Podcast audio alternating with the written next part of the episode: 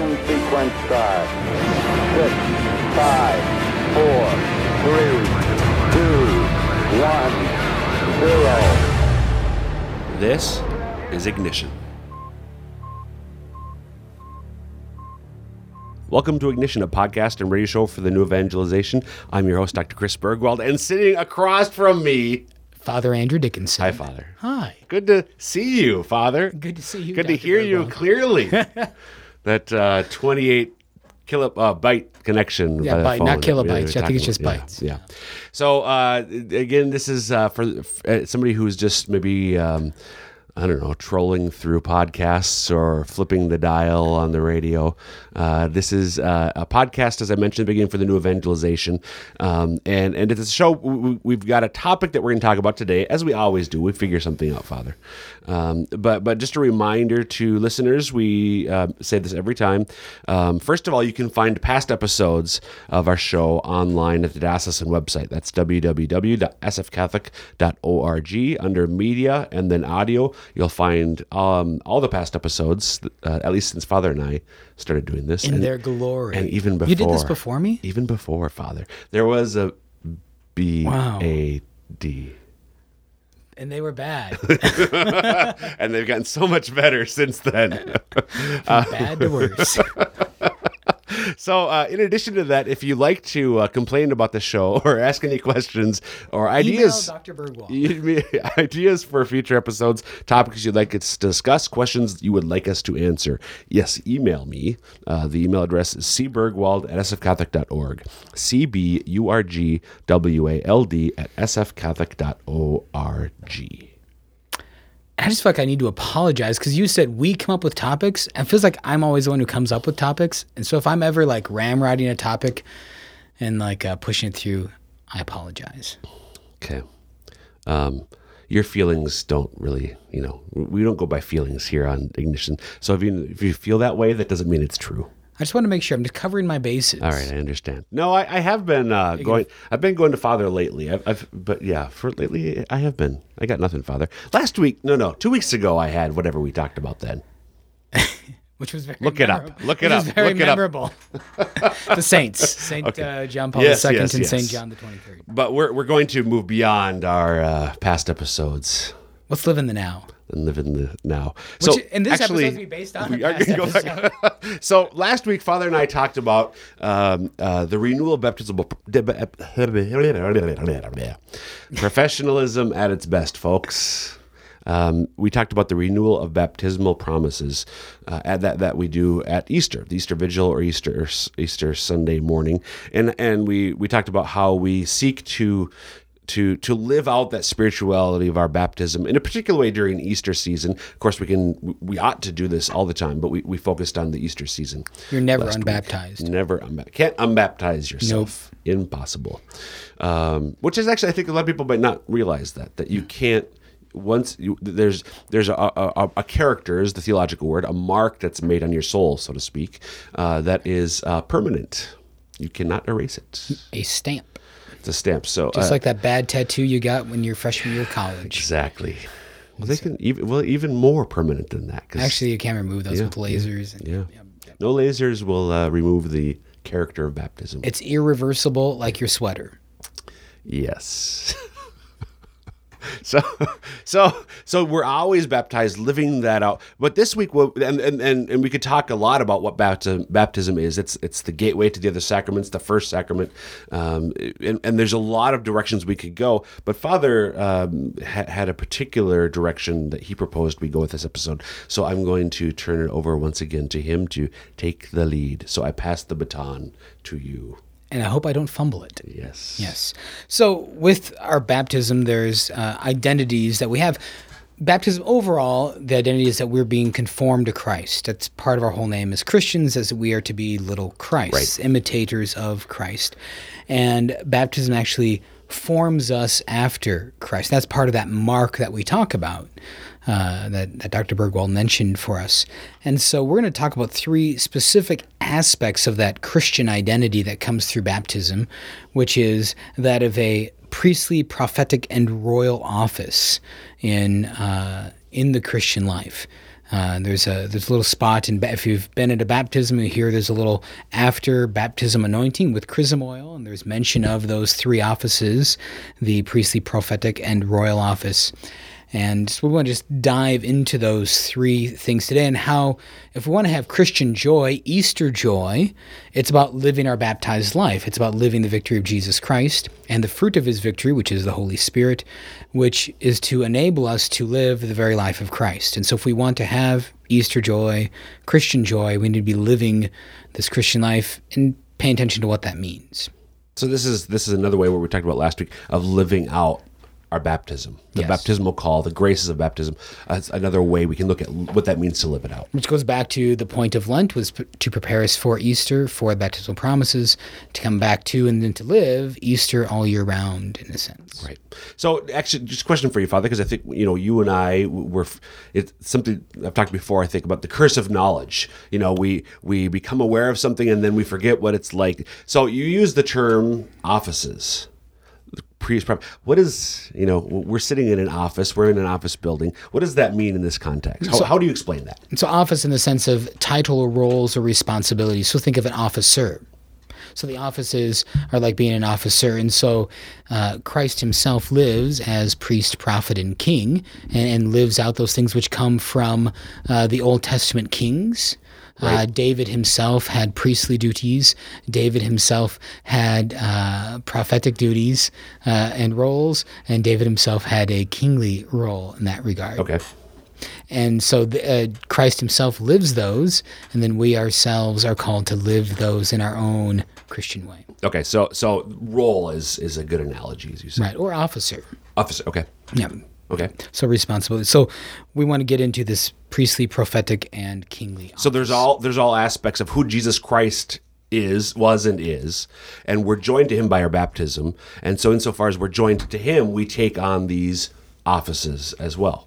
Right. Okay. And so our ability to live and and and in the church there's different participations in these offices. So uh, a bishop, a priest, the pope, uh, the magisterium as a whole live out some of these offices a different way, but each and every baptized has a share in these three offices and is called to live them.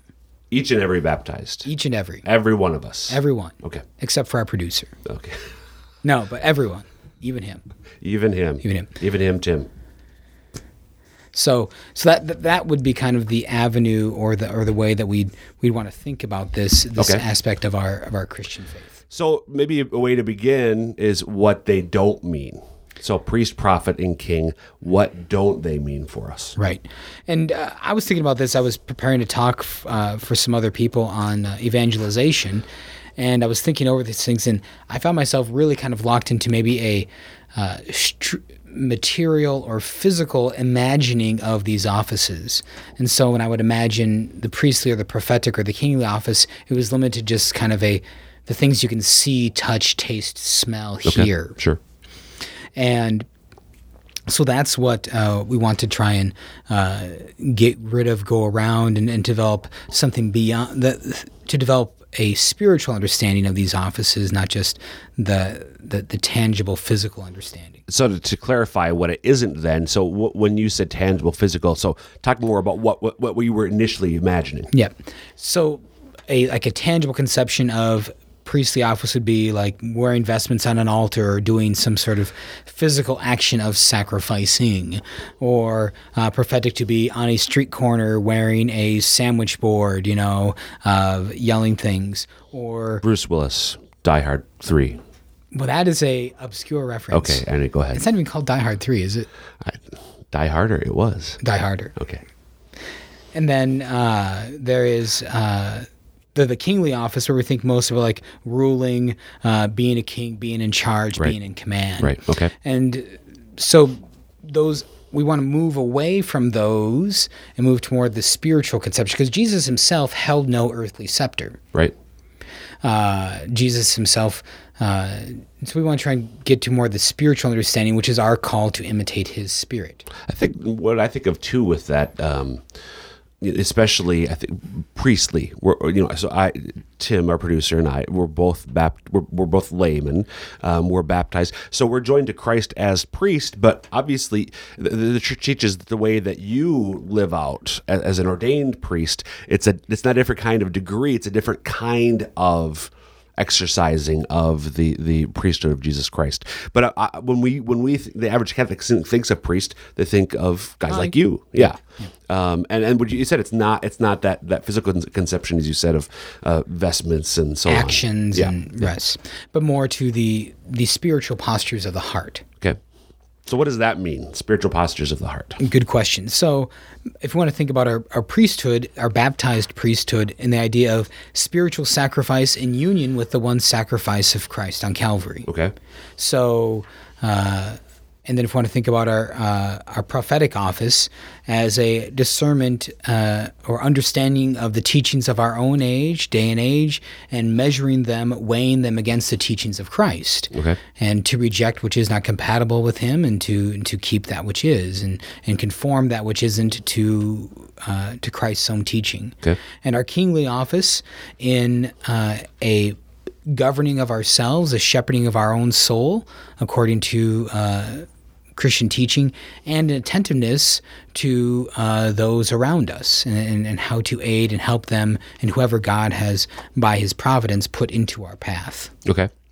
So, so do you? What's the what's the best way to go about this? You want to break down each one of them individually, or is there more overall to say about this spiritual posture of the heart? To use that for that phrase again, or well, I, I, maybe one other thing about overall in the sense would be to think that of uh, of cultivating spiritual goods, spiritual realities in our hearts. Uh, working with couples preparing for marriage, uh, there's a, a, question on their inventory that says there are some qualities of my future spouse that I do not respect. Mm-hmm. Right, and thankfully, most every couple says no, that that's not the case, and there's nothing that they don't respect. And so I usually ask the couples, okay, what's one quality of your future spouse that you really respect? Some quality, some aspect of their person that makes you want to be a better uh, man, a better woman.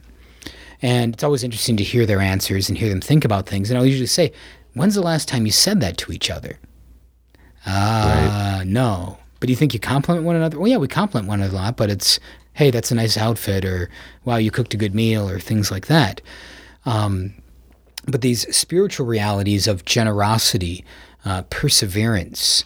Um, those are a lot of the answers that I see devotedness, uh, piety, uh, justice.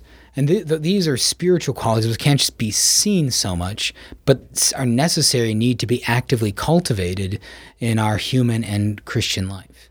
And again, it's something that I mean, it will manifest itself, but it begins in the heart, begins in the interior life. Right. Thinking of the uh, like a seed planted, but you don't really see it until the mustard seed until it grows, right. and then it'll be larger. And so um, there's a, there's an old phrase I don't remember uh, which author it comes from, but uh, if you sow a thought, you reap an act. If you yep. sow an act, uh, you reap a habit. If you sow a habit, you reap a character. If you sow a ha- character, you reap a destiny. Right. And so just trying to like with the married couples bring their attention to hey encourage one another in the development of these spiritual qualities and pay attention to them, not just the material things you see. So, in the same way of our Christian life, to be attentive to and cultivating of these spiritual qualities uh, and not just of uh, the exterior aspects. Okay. And this is, again, something that we're all called to do. I mean, this isn't just you know, well, you know, if if you want to be a really serious, this is something we're all called to do. And this is also the path of joy. Right, right. I'm thinking, uh, as we've been talking, I've been thinking of Philippians chapter 2, when St. Paul says, Have amongst yourselves the same attitude uh, uh, as Jesus Christ. Though he was in the form of God, he did not deem equality with God something to be grasped. Rather, he emptied himself, taking the form of a slave, being found human in appearance. And it goes on the great hymn of, of Christ's humility. Right. So that whole idea of taking on yourself the attitude of Christ. Okay. Uh, we're also thinking of there's the line at the conclusion of the Litany of the Sacred Heart. Sacred Heart of Jesus, make my heart like unto thine. Right, right. So when we're talking about this, and we go into these three offices and the remaining of uh, of this uh, of this broadcast, this idea of developing, purposely developing, thinking about, aiming towards these three qualities. Okay, so usually, you know, there's a standard way they're listed, not ne- any necessary ordering, but usually priest, prophet, king. So again, we alluded to what it doesn't mean, particularly for the laity, to what our priesthood isn't, the royal priesthood, universal priesthood. What, but what is it positively? Right. So, uh, with the priesthood, again, uh, that it is a spiritual offering of our own daily sacrifices in life in union with the one sacrifice of Christ on Calvary. And this is something that I have to do as a priest, even even though I'm offering the this, the unbloody sacrifice of the Mass, I still have to make my own personal spiritual offerings in my uh, in my own Christian life. But that's one of the interesting things to me that you that that those who are ordained, it's not you're not dispensed from those which we as lay faithful share, and you you still retain those responsibilities. Right. Um, you have the the new ones, for lack of a better word, right now that you take on with with ordination. And just as uh, you have the new responsibilities to your spouse, to your children, as God provides them to you, that come on top of, in addition to your baptized responsibilities. Right. So I, you know, I, the um, that that we offer everything, the, the spiritual sacrifices. I think uh, Paul's letter to the Romans maybe is where, where he, he talks about that. But the other thing, the Catechism actually dives into each one of these uh, w- with regard to the lay people. So if, if somebody wants to look this up, um, and Father and I are going to comment a bit on, on some of what the, the Church teaches in the Catechism. But it's 901 and following, where you get uh, several pages where the Catechism talks about what does this mean for each one of the lay faithful, how we live this out. And Father, one of the things that I really like, uh, this is in 901, uh, how everything, this is the, for the lay faithful, how we, we exercise that royal priesthood. Literally everything that we do can be offered to God as a spiritual sacrifice. Uh, f- this is this is quoting from Vatican II. For all their works, prayers, and apostolic undertakings, family and married life, daily work, relaxation of mind and body, body, if they are accomplished in the Spirit, all these become spiritual sacrifices acceptable to God through Jesus Christ. Indeed, even the hardships of life, if, If patiently, patiently borne. borne. So, so even and I just think relaxation of mind and body. I mean, even if I if again if I have the proper frame of mind, if I'm thinking about right, even when I'm relaxing, that is an exercise can be an exercise of my priestly ministry, so to speak. And that these uh, it goes on to say in the celebration of the Eucharist, these may most fittingly be offered to the Father along with the body of the Lord. And so in the Mass, there's the line where Father says to you, um, uh, Pray, brethren, that my sacrifice and yours may be acceptable to God, the Almighty Father. So there, the my sacrifice is the sacrifice that I'm making as a ordained priest, the sacrifice of Christ on the cross, present again in an unbloody way in the Mass. And your sacrifice is that sacrifice of your daily living, your baptized priesthood, by which you offer the whole of your life to God. I think sometimes if people if people have thought about that before, the the, the natural thing, which many people do think of, is well the the, the, the collection that that Right. was just offered, but it's not talking again. That go, that's going back to what you said earlier. It's including that, mm-hmm. but it's much more than that. It's Much more than that. offering all those sacrifices. And with the way the Catechism goes on here, worshiping everywhere by their holy actions, the laity consecrate the world itself to God. right. so that you know uh, has anyone ever uh, just think for a moment listener has anyone ever sat where you've sat right now in the moment you've sat or stood no and you have the opportunity right now to offer that moment in union with Christ on the cross to the glory of God the Father by the Holy Spirit. You can offer and consecrate that moment in a way that no one in time ever has or ever will ever be able to do again in the reality of time and space. And you can do that. And that's part of your priestly role and identity. Because you are baptized into Christ, we can offer this with His supreme sacrifice on the cross. Yes. And you can make it uh, efficacious in that way through your participation in uh, the Mass. And you know, and you highlighted the part actually which I had skipped, and the father went back about the hardships. You used to hear more, and I think it's coming back, but offer it Offer it up. up. Um, and that, and for whatever reason, that that that I the at least the verbiage went away. Uh, but but you're hearing it more and more that we can offer up our struggles, the the day, the sacrifices that we we all encounter in life, little or great. We can offer those because they become salvific. And not just we can, we should. Should right Because in those moments, you actually consecrate the world itself in that moment to God through Christ by the Holy Spirit. Our suffering uh, it, it can be meaningless if we allow it to be. But if we if we offer it to god it becomes meaningful. Um, and so so that's that's again there's more in the catechism you can read about but father let's move on to the prophetic office. Right. And so the prophetic office, the way I was kind of thinking of it before, was the idea of uh, knowing and discerning the teaching of our day and age and measuring them against the teachings of of Christ. So, uh, so the, the primary level that is, is is knowing and engaging the things of this day. okay And so, and then the Catechism, talks a bit about the idea of an intellectual formation and giving witness uh, to uh, uh, the faith in the midst of the world, in the sense of the prophetic, uh, the prophetic.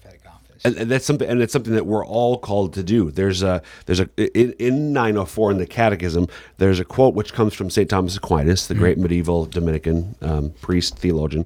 St thomas wrote to teach in order to lead others to faith is the task of every preacher okay yeah father so- and of every believer. Each believer. Each believer. Quibble. Thank you. Yes, I looked away. Uh, to teach in order to lead others to faith is the task of every preacher and of each believer. So to te- so we're all called, not again, not just priests, not just religious. We're all called to teach in order to lead others to faith. So that's something that, that, that we're all called to do. And that, I mean, going back to what you were saying, that's being attentive to the world around us, uh, the, the what's going on in the culture around us, what what what we're, what we're being exposed to, so to speak, and then in particular to the needs and and sort of the spiritual state, so to speak, of the people who are around me. and to actually weigh and measure it too. And this kind kind of goes, this certainly goes against the relativism of our day, which says uh, that I can't weigh or measure these things, but actually, no, you have a responsibility and duty to weigh and to measure.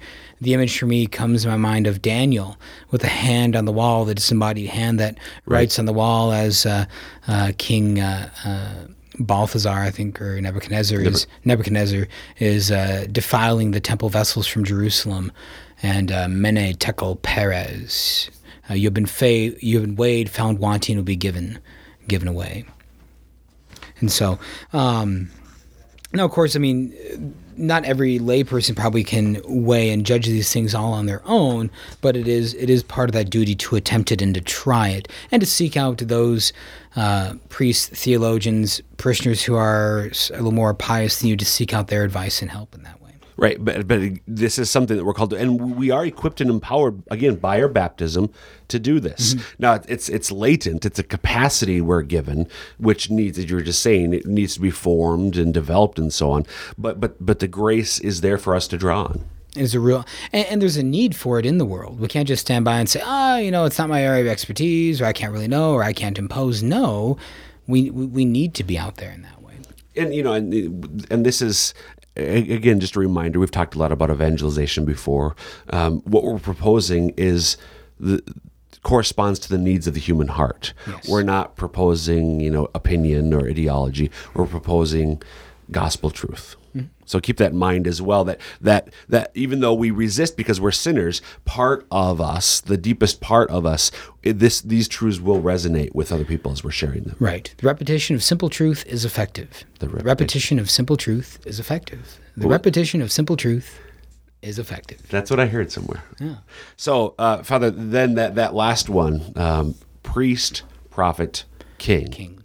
So I think this is in particular, you talked about, you know, we think of authority and scepter and so on.